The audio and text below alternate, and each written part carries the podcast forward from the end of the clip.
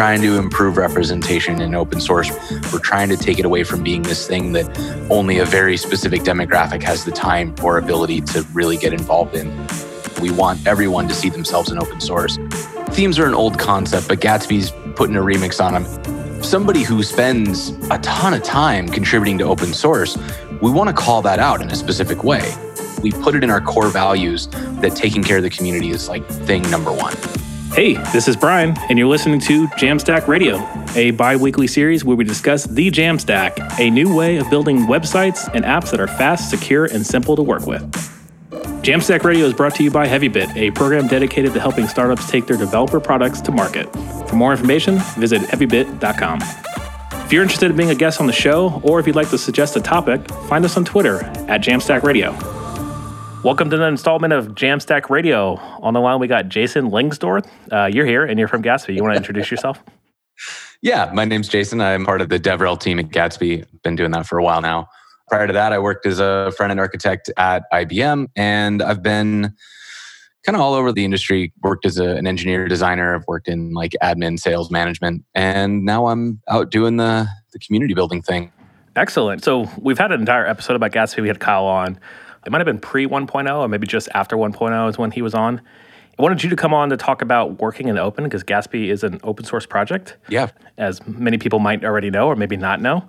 So I want to talk about like how that structure sort of works and like what your role plays into it and how the team sort of collaborates with all these other open source contributors. Yeah, definitely. Could we start off with what's new this year? Yeah, so we're at 2.7 dot something now, and we've added a ton of new features. There's a really good overview of the difference between version one and version two written up on the blog, so I won't go too deep into that. And instead, we can just dive into some of the more exciting stuff in version two. Specifically, we've been working on a lot of improvements to the way that GraphQL works under the hood, which gives theme developers or people who are kind of doing lower level stuff a whole lot of control over the Gatsby experience. You can do things like set a specific type for your content so that when people go to use that content, even if it's an empty result, it doesn't throw errors. Or if you want to define kind of a generic way of accessing content, so instead of using MDX or WordPress or whatever, you could just query like all blog post and get that data. We've got the underlying technology there to do that now.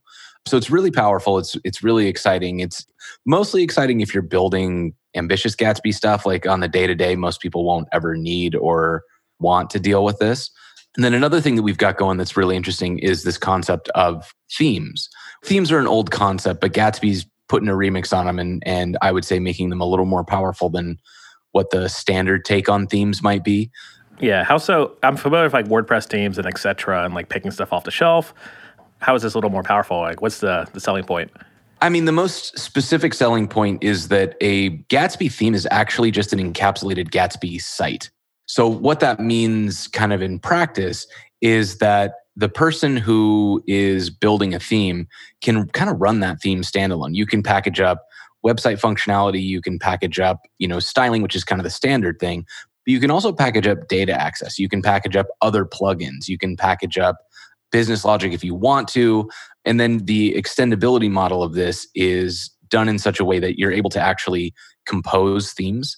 So with WordPress, you sort of have a theme composability model where you've got a parent theme and this concept of child themes. And so if you look at that as like vertical composition, I'm going to take a theme and I'm going to extend it. Gatsby also introduces the idea of horizontal composition where I could install a blog theme and an e commerce theme and any number of additional themes to add more functionality to the site. And then on top of those, I can vertically compose in like my styling rules to make sure that the colors and typography and all those other pieces work the way that we expect them to. So it's a really, really powerful model and it's something that we're extremely excited about. We're hoping to see a lot more of what the community does when they're able to pick that up and run with it.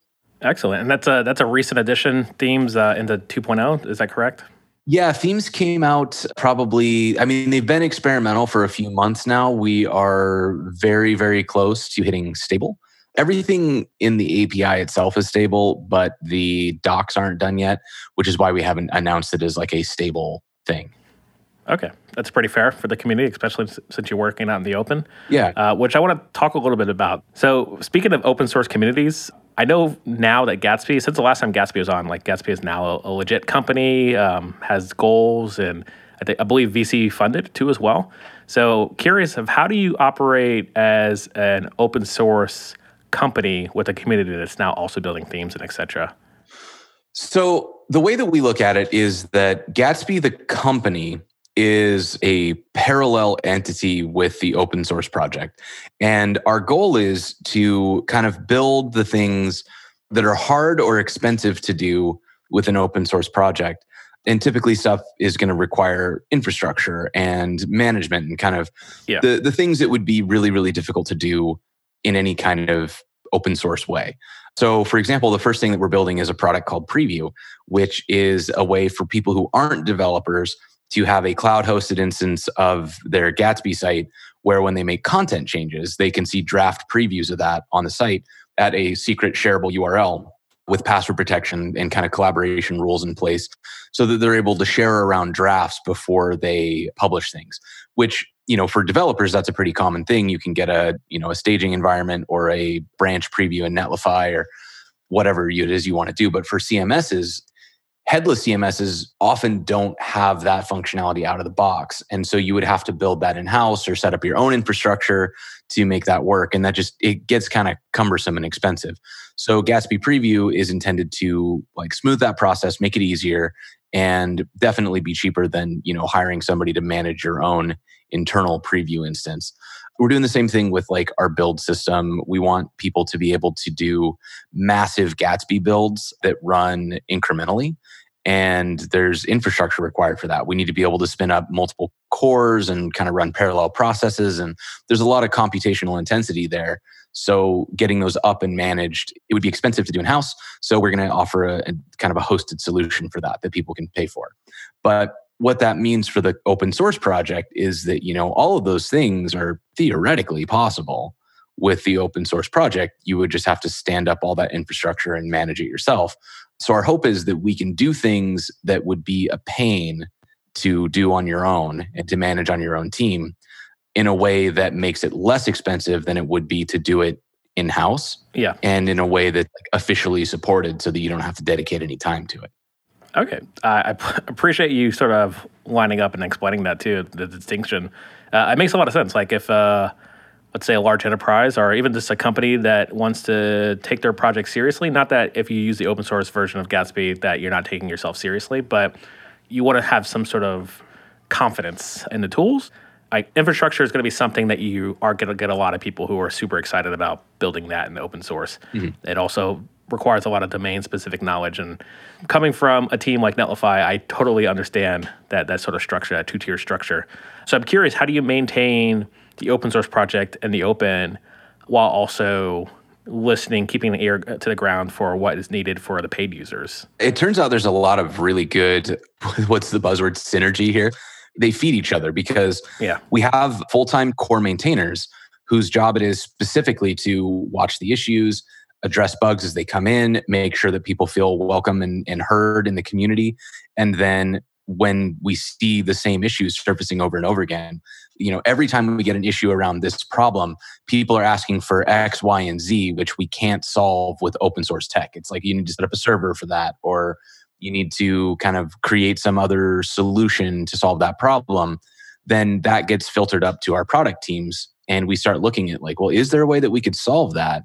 That would make sense as a product? Is there a way that we can generically solve this problem? And in the case of preview, yeah, there was. And and in the case of some of the other stuff that we're working on that we're hoping to release soon, you know, these are are things that we repeatedly saw coming through open source channels where people were saying, I don't know how to do this, or we need to do this, and Gatsby doesn't support it. So we want to find ways to add that support for, like I said, you know, we want it to be cheaper than it would be to do it in house. That sounds pretty legitimate too, as well. And like I wanted to touch base too on this uh, really cool thing I've seen Gatsby do for a while, which is the open source contributions. Ended up getting like a special consolation for their contribution. Mm. Do you want to talk about that and like where that came from? Yeah. So we look at the community as being probably the most important part of Gatsby as a company. Nobody would care at all about Gatsby if it wasn't for the fact that the developer community is rallying around it. So we want to take it really seriously. We consider our community to almost be the most important part of our company. And so by looking at the way that the community operates and what it means to be involved in open source, we put it in our core values that taking care of the community is like thing number one. So we do that by baking it into our company values. You know one of our core values that we that we repeat over and over again is you belong here. And we do that in the spirit of like no matter what your level of experience is with open source, if you're a first time contributor or like an OG contributor, we want you in the Gatsby community. And we want you here, whether you're doing like if you're going to label issues for us, that's super helpful. Fix typos, super helpful. Add features, yes, we love that. So we want people involved and we want people to do that. And to try to recognize and appreciate people who take the time to do that, we wanted something that felt like being part of the team, being an appreciated member of the community. So we do that in two ways. The the first one is anybody who contributes a pull request to Gatsby, as soon as it gets merged, we give you contributor access to the the Gatsby org. That means that you have the ability to like label issues, you can merge certain PRs. We have code owners in place for like really critical bits of the code so that, you know, we don't obviously we have to make sure that somebody can't come in and like do damage to the repo. And it's Git, like you always have the ability to roll back and stuff. But basically, yeah. you get that merged, you become a contributor and you have a lot of access. You get added to a private group on GitHub where you can talk to the other maintainers. We do special announcements for like limited edition stuff or, or things that we're only sharing with like a small group for testing in that private channel. So maintainers get access to insider information.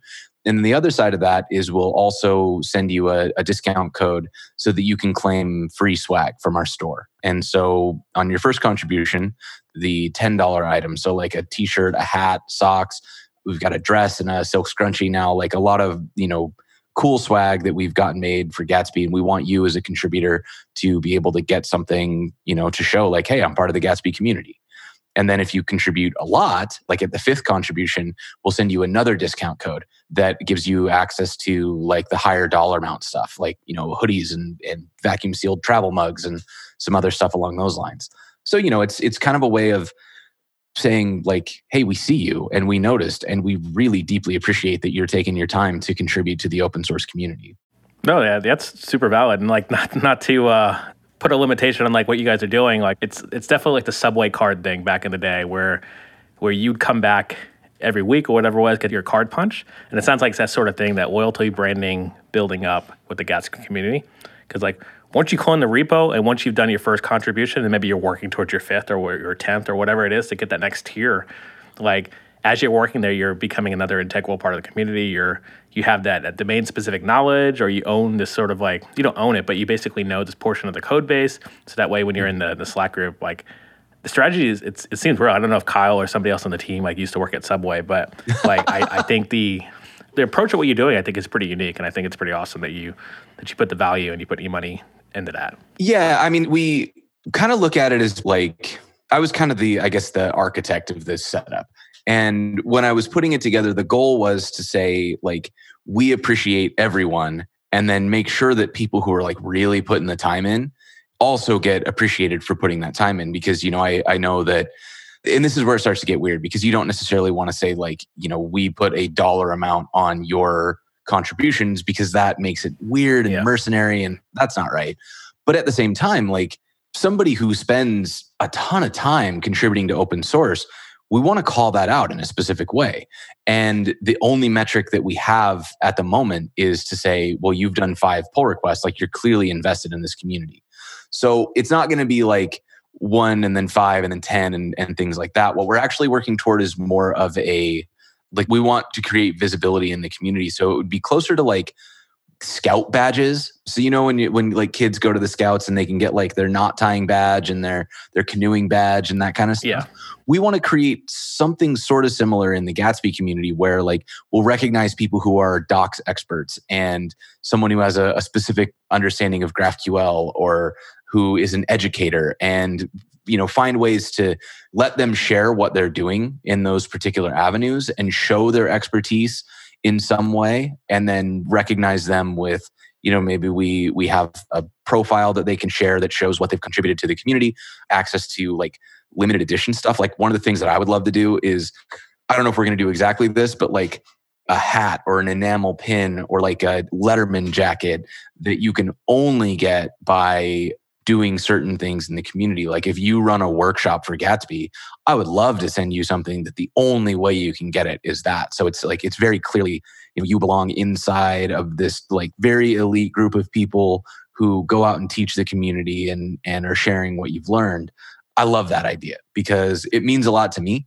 You know, I have this this mug that I got that it's a really silly mug, but it's got a picture of my face on it, right? And I got this from a conference and they got one done for every speaker. And it's like, I'm sure that the material cost of that mug was very low, but the value of it to me, knowing that like somebody took the time to notice and care that I showed up and create something that was like, I had to do the work to get the thing.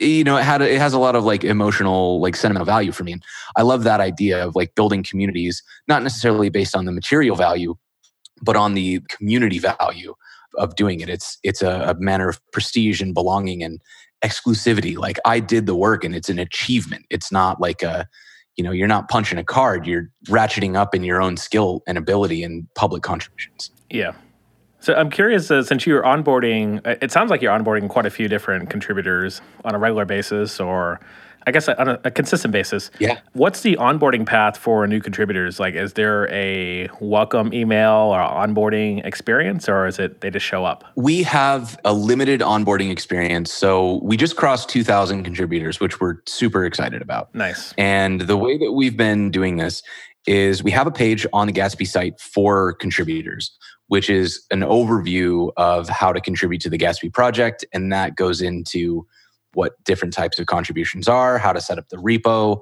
how to open pull requests, and our writing style guide if you're touching our docs or writing a blog post, all sorts of things that you would need to know if you were doing certain types of, of contributions. We have an email that you'll get after you join that'll send you a link to open issues and different ways to get involved. Uh, we have open source pair programming hours where you can sign up for an hour with somebody on the Gatsby team and we'll walk through kind of getting you up and running or working on your first contribution or, or building a Gatsby project. That's really nice. So we, we draw the line at consulting, but you can get an hour of our time to get up and running in open source. Yeah. It's, it's not like a really elaborate onboarding, but we tried to make a, a clear portal that if you're interested in contributing, this is where you should go. And that'll kind of give you threads to tug at in a lot of different directions. That's a big deal because I uh, so I just came off a weekend uh, where we did a hackathon. Uh, essentially, it wasn't a hackathon; it was a hack day. Okay. On open source contributions, and I think the the biggest thing we realized. So basically, the, the historically black colleges in Atlanta they have a, a, specific fraternity that sort of goes across all of them.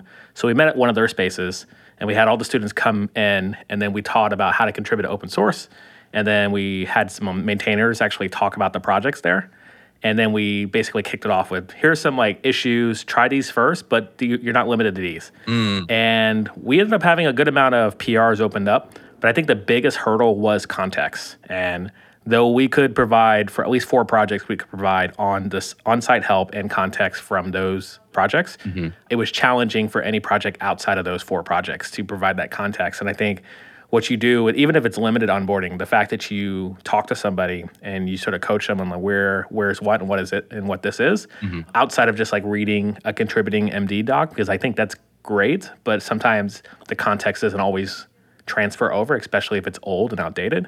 But I think if more projects did this, I think open source would be way more accessible to a lot other demographics and engineers, and I think we wouldn't have this. Uh, ability to sort of own open source. Uh, specifically, only certain people can do open source really well, and other people can never have time or the bandwidth to even attempt. Yeah. So I appreciate your you sharing your insight to that. Yeah, and, and to kind of add on to what you were just saying there, one of the things that's really hard about getting started is always context. Like even with all the docs that you would read for Gatsby and the onboarding, like understanding a big piece of code that's been iterated on for months or years, you're never going to be able to just step in and go.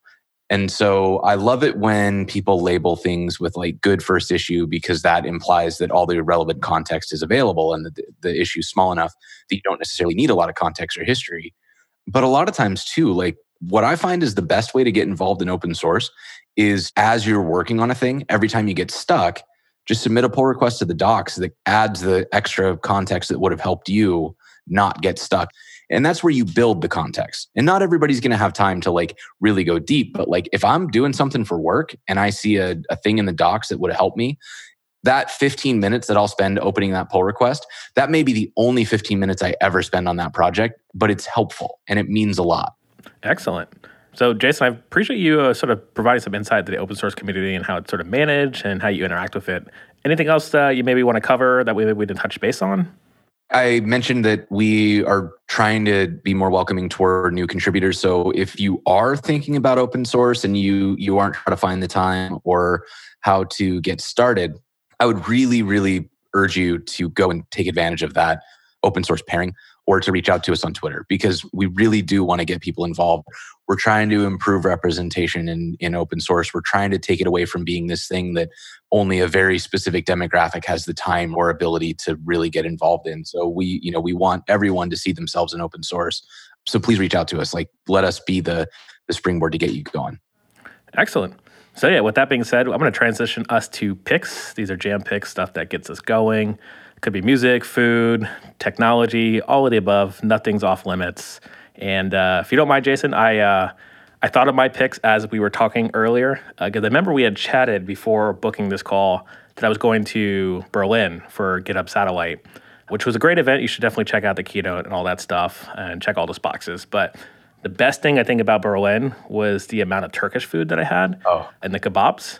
And uh, yeah, so they have this thing called a doner kebab, which I guess it's, it's a European thing. It comes from the, the Turkish family of foods. And like I, I'm very familiar with like Greek food because the neighborhood I grew up in had a lot of uh, a, a, strong Greek population. So I saw a lot of familiarities with that. But like mm-hmm. going to a kebab shop or just a restaurant and sitting down was like amazing. So my second pick is actually it's going to be real weird. It's going to be German raves, um, mainly because um, we had an event. So part of the GitHub satellite, there was an event that we had all the maintainers come in and we had a little happy hour and we chatted with them. It was like the day before the Maintainerati event. So we did this, and the bouncer for the venue that we were at had invited me and my coworker to a, a rave that happened the next night slash morning. so in Berlin, and I know you spent some time in uh, in Europe and, and in uh, Berlin, but like the raves start at 1 a.m. and they go till 10 a.m. Okay. And uh, we ended up having a flight that was 6 a.m. So because it was so early, like the fear of sleeping in and missing the flight was pretty high. So we're like, hey, we just go to this rave thing, see what it's like, and just go to the airport after. So that's exactly what we did. So we ended up going to this rave, which um, like no judgment, but it was definitely way different than anything I've ever experienced. Um, it was like EDM music in a room where everybody's two stepping very awkwardly to music. And I think uh, the beginning of the night was not as good as later in the night when it got good. And that was like literally the time when we had to leave. We had to leave at 4 a.m. to catch the flight. But yeah, it was quite an experience. I do recommend anybody who's in Europe, like check out the music scene. If you're American, at least, it's going to be a little bit different than anything you've probably experienced. So, oh, and also on top of that, to tie this in, right after, before we hit the airport, we actually stopped at a Turkish restaurant. We sat down. We were the last, for whatever reason, they were still taking customers at 4 a.m. So we sat down, Jeez. had br- basically breakfast, but it was like kebabs and this amazing, like, what I could basically, they called it red sauce, I think. I'm not sure how it translated, but uh, it was basically salsa, nice little mm. spicy salsa, and it was amazing on top of the, the lamb and the chicken kebabs.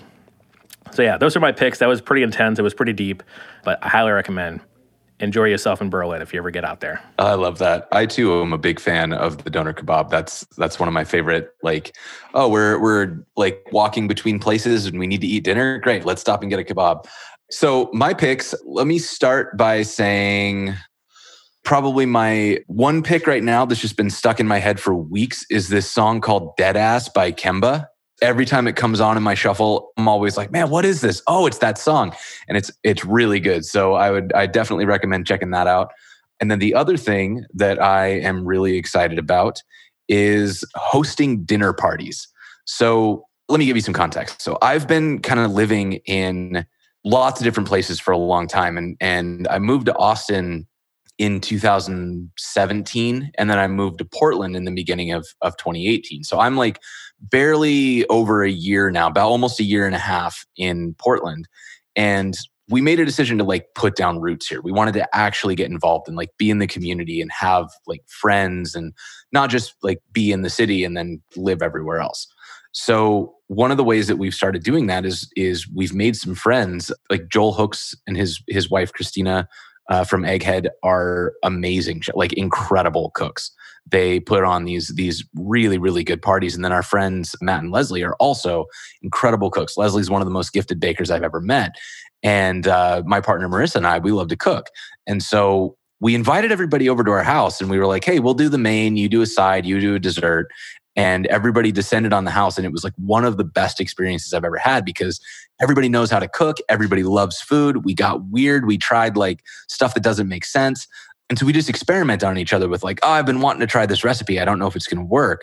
Let me feed it to you because you're adventurous and let's see how this goes. And so we've been rotating between people's houses and it's just such a fun way to like hang out with friends that doesn't feel like hey let's go to a bar and get a beer or like hey let's like meet for coffee. It's like no let's like sit down and do something together that is out of our comfort zone. Like i'm not a professional cook but also not super high stakes like whatever if we screw up dinner we just order pizza right so, so that that's been a really really fun thing for me and i feel like it's really helped me like making friends as an adult is hard Yes. And I feel like when I was in Austin, I made some really, really good friends. But prior to that, everywhere that I lived, you make like the you make a friend that you're gonna see maybe twice in your entire life. So being in a place where you can really connect with people and have like a story that grows together where you've got shared history and context and you would call them for help with things or or like you know they become part of your life as opposed to just an acquaintance that's been really really meaningful to me and and so uh, i would highly recommend if you are into cooking uh, try to find other people who are into cooking and try this out because it's been really good for getting involved in my local community, getting me out of my comfort zone, and helping me make some friends. Sounds good. I mean, I am I am very intrigued, and I love cooking, and I might copy your your party planning. Please do. Excellent. So, with that being said, Jason, again, thanks for chatting about Gatsby, the open source community, dinner parties, listening to my story about German raves, and listeners, keep spreading the jam. That's all the time we have for today. If you're interested in being a guest on the show, or if you'd like to suggest a topic, find us on Twitter at Jamstack Radio. To learn more about HeavyBit, visit heavybit.com. And while you're there, check out their library. It's packed with amazing talks on sales, marketing, product, and general management from founders of developer tools companies and other industry leaders.